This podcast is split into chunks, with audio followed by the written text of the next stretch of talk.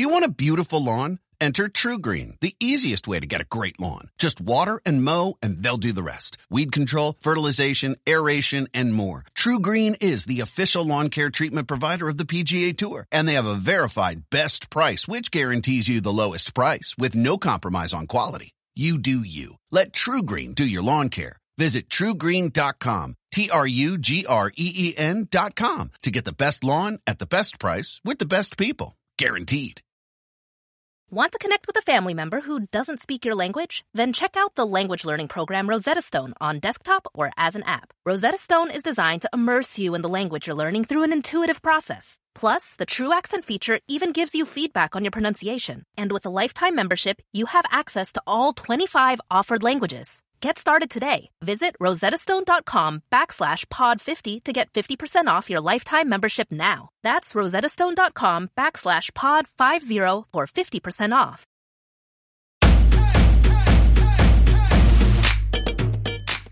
Welcome back to Get Fit Guy. Kevin Don here with some fitness noticings to get you thinking about what you're doing in the gym and your life that might push the needle from sickness to wellness. If you're a regular listener of the show, you'll know that I love a good anecdote. So I'll kick this episode off with a little story from my life this week.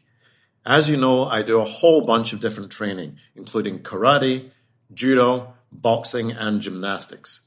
Now, this past week, the weather here has been really cold, and the gymnastic facility that I go to has no heating. During my tumbling training, I felt completely fine, but later that evening, I had really painful knees bilaterally under both kneecaps.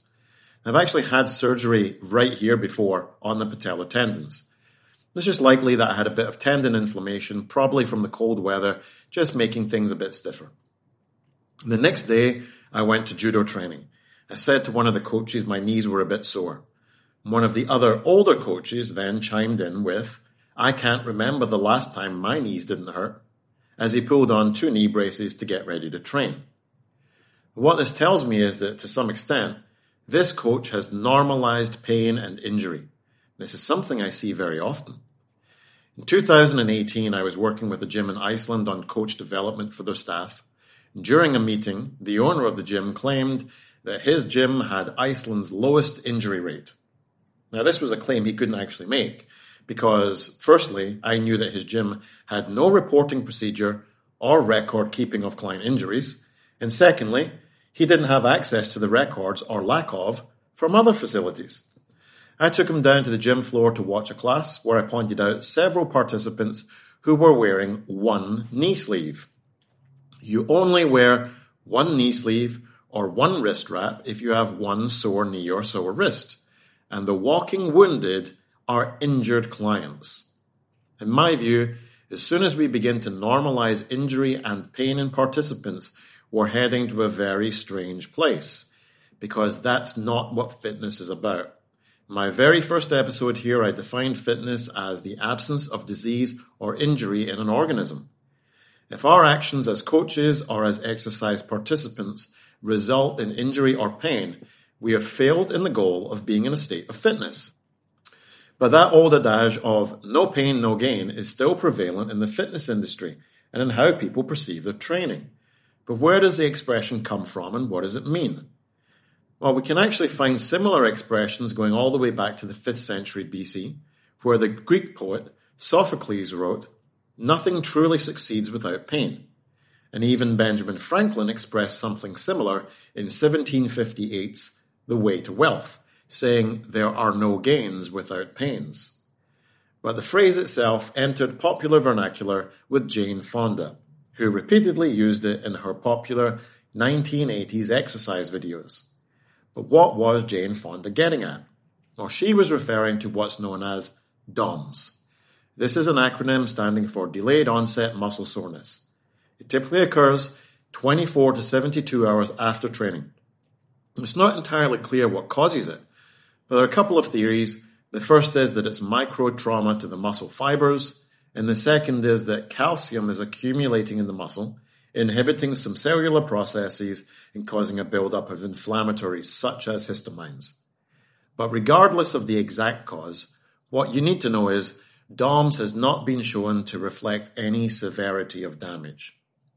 It also generates what we call the repeated bout effect, which is where the next time you come to train, the soreness you experience will be significantly reduced. So will the duration of the effect.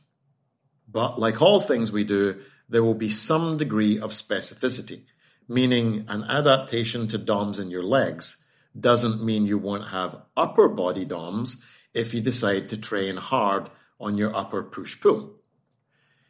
Irrespective of the fact that DOMS itself is not injurious, it's definitely not on my list of fun things to get out of my time at the gym. Therefore, we should try to make sure that we're applying any new exercise carefully. We should look to manage the loading and the volume, not go straight into maximal doses of exercise, which is one reason I'm not a huge fan of group classes and prefer individual program design. Of course, classes have their place and there's a lot going for them, such as a positive supportive environment with socialization. But since the program isn't specifically written for you, it can be easy to overdose on the exercise prescription. Caution when starting any new exercise regime, even if you play other sports or do other forms of exercise, is always admirable. Do you want a beautiful lawn? Enter TruGreen, the easiest way to get a great lawn. Just water and mow, and they'll do the rest. Weed control, fertilization, aeration, and more. TruGreen is the official lawn care treatment provider of the PGA Tour, and they have a verified best price, which guarantees you the lowest price with no compromise on quality. You do you. Let TruGreen do your lawn care. Visit trugreen.com, T-R-U-G-R-E-E-N dot com to get the best lawn at the best price with the best people. Guaranteed. Want to connect with a family member who doesn't speak your language? Then check out the language learning program Rosetta Stone on desktop or as an app. Rosetta Stone is designed to immerse you in the language you're learning through an intuitive process. Plus, the True Accent feature even gives you feedback on your pronunciation. And with a lifetime membership, you have access to all 25 offered languages. Get started today. Visit rosettastone.com backslash pod 50 to get 50% off your lifetime membership now. That's rosettastone.com backslash pod 50 for 50% off. But what do we do if we find ourselves the victim of the dreaded DOMS? Well, first of all, you can just wait it out. But you can also look to things that increase localized blood flow. So in the event of DOMS in the legs, you could look to doing very low resistance, low effort cycling, maybe some walking. You could do the sauna, the hot tub, gentle massage or palpation of the muscle. I wouldn't advise a hard, deep sports massage or hard foam rolling because you might cause further muscle damage if the muscle damage hypothesis is correct. And in the only two studies done on the effect of cold therapy, so talking things like ice plunge pools or cryotherapy, one study found it to be effective on DOMS and the other found it to be ineffective. So inconclusive there. And all the studies which have been done on ibuprofen have found it to be ineffectual on DOMS. The biggest thing for me when we come to look at pain and training is that just I find I can't trust most clients with things like RPE in their training. I don't find that clients are great at recognizing or admitting to themselves that they have DOMS and not an injury. Now, my example earlier about the gym in Iceland, if you're wearing a single knee sleeve to train for weeks on end because your knee is sore, you have a chronic injury, irrespective of the severity. You don't have DOMS. So in this case, no pain, no gain as a maxim is ill advised. We have to be able to objectively evaluate our pain experience and see what we can do to continue to train without worsening our physical situation because injury is not a state of physical fitness. Now, I want to take some time to answer an email from a listener. This one comes from a listener in Melbourne, Australia, who writes My name is Martin. I'm 66. I've had mild to severe heart failure. However, I am fairly active. I've had three open heart surgery, aortic valve replacements. The last was in 2009. The breaks I take from training are usually organic, in that I may be away for a holiday and not train for a couple of weeks every two to three months. I know this lately, over the past three weeks, that I've found it hard to keep up training three days a week in the gym, which is the routine I normally aspire to. I don't spend any more than 45 minutes at the gym. However, I train in a very consistently regulated manner with timed breaks between sets, etc. I decided today to take a week off from training as even the thought of going to the gym is abhorrent to me lately. Is that enough time off for someone of my age and health? Should I make my breaks longer or take them more frequently? Do you have any more comments or advice for me? Well, hi Martin, and thanks for the email and for the training and physical background.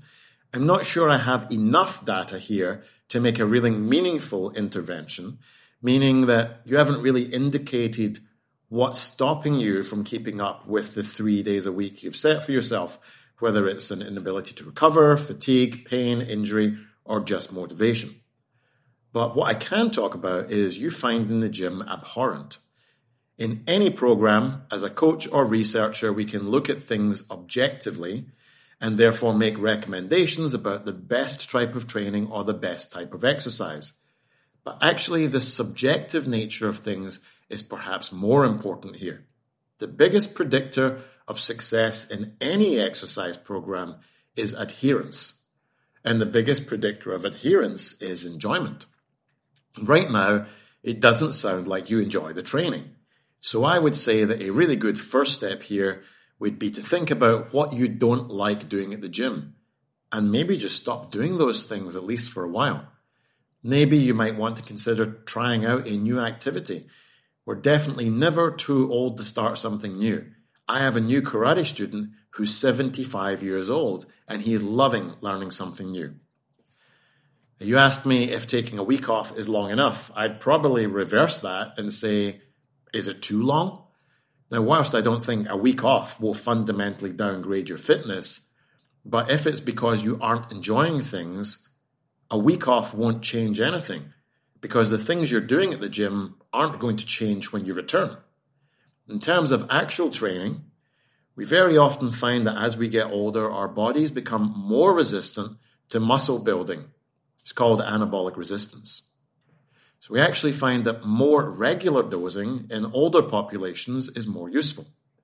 So I'd say that longer, more frequent breaks would be the opposite of my advice here. I do think it sounds like the root cause here is a lack of enjoyment rather than anything else. So I'd maybe consider putting the gym routine aside for now and try to do something new to see if it's fun. Like I said above, group exercises or group activities are great for socialization and enjoyment. That might make things more engaging for you. Although I often refer to exercise as a medical intervention, we all know that no one enjoys forcing down a pill. Things have got to be fun, and you have to find a way to hide the pill in the cheese. Get Fit Guy is a quick and dirty tips podcast. Thanks to the team at Quick and Dirty Tips Adam Cecil, Morgan Christensen, Holly Hutchings, and Davina Tomlin. Our intern is Cameron Lacey. I'm your host, Kevin Don. If you have a question for me, leave me a voicemail at 510 353 3104 or send me an email at getfitguy at quickanddirtytips.com. For more information about the show, visit quickanddirtytips.com or check out the show notes in your podcast app.